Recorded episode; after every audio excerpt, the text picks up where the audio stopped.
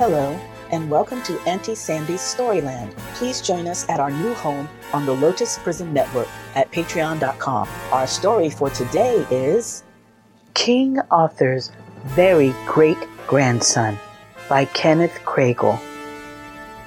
Henry Alfred Grummorson was the great, great, great, great, great, great, great grandson of King Arthur, the noblest knight to ever wield a sword.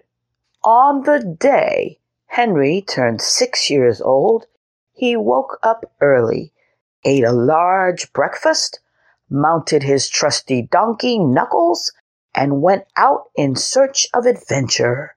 He had heard of a fire breathing dragon lurking far out in the hills, so into the hills he went. When he found the terrible dragon, Henry announced himself loudly. Behold, vile worm! I, Henry Alfred Grumorison, a knight of King Arthur's blood, do hereby challenge you to f- a fight to the uttermost. The dragon drew in a long, slow breath, but all he blew out was smoke rings.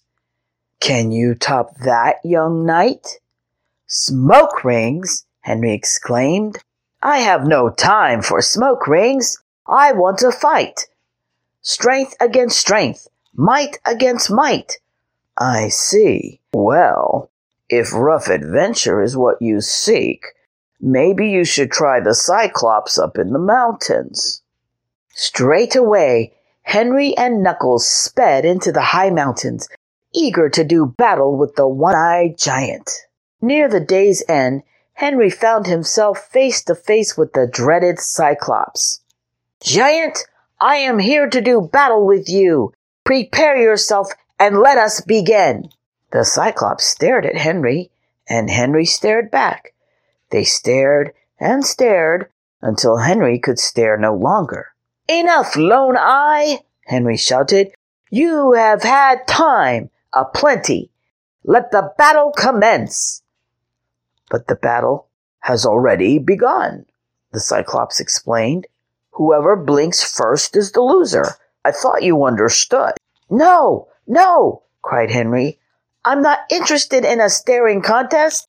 I want a struggle of arms, a test of might and courage. Hmm, the Cyclops considered.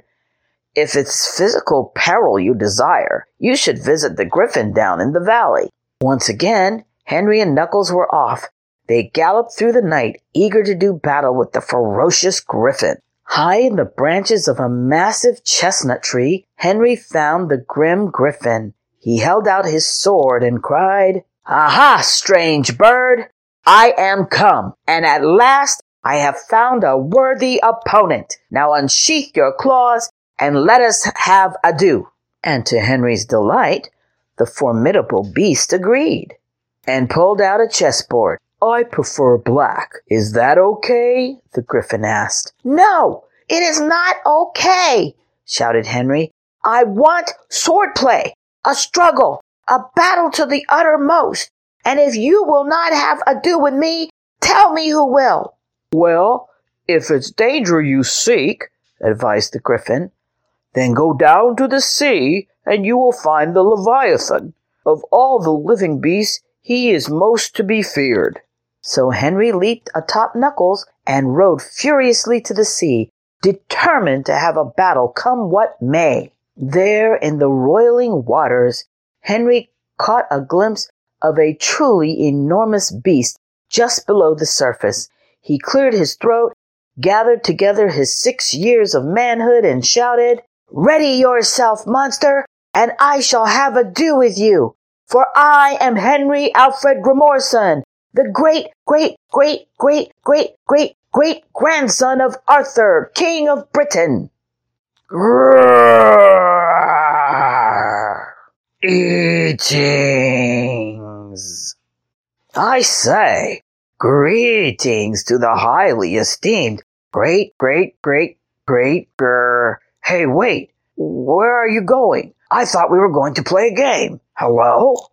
Even though he hadn't subdued the Leviathan, Henry was not dismayed. After all, he had traveled great distances and had come face to face with four terrible monsters. To his knowledge, not even the great King Arthur had accomplished as much in his first two days as a six year old. But Henry had also found something he hadn't known he had been looking for friendship. And he liked that very much. That is the end of our story for today. Thank you so much for tuning in.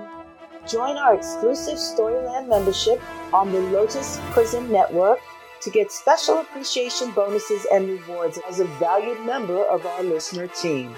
To join our membership, go to patreon.com forward slash the Lotus Prism Network. For those who like the book we read today and would like to purchase it, please click the link in the description. Follow our Facebook page so you can find us on all your favorite social media and share with your family and friends. Thank you for your support. We'll see you next time on Auntie Sandy's Storyland.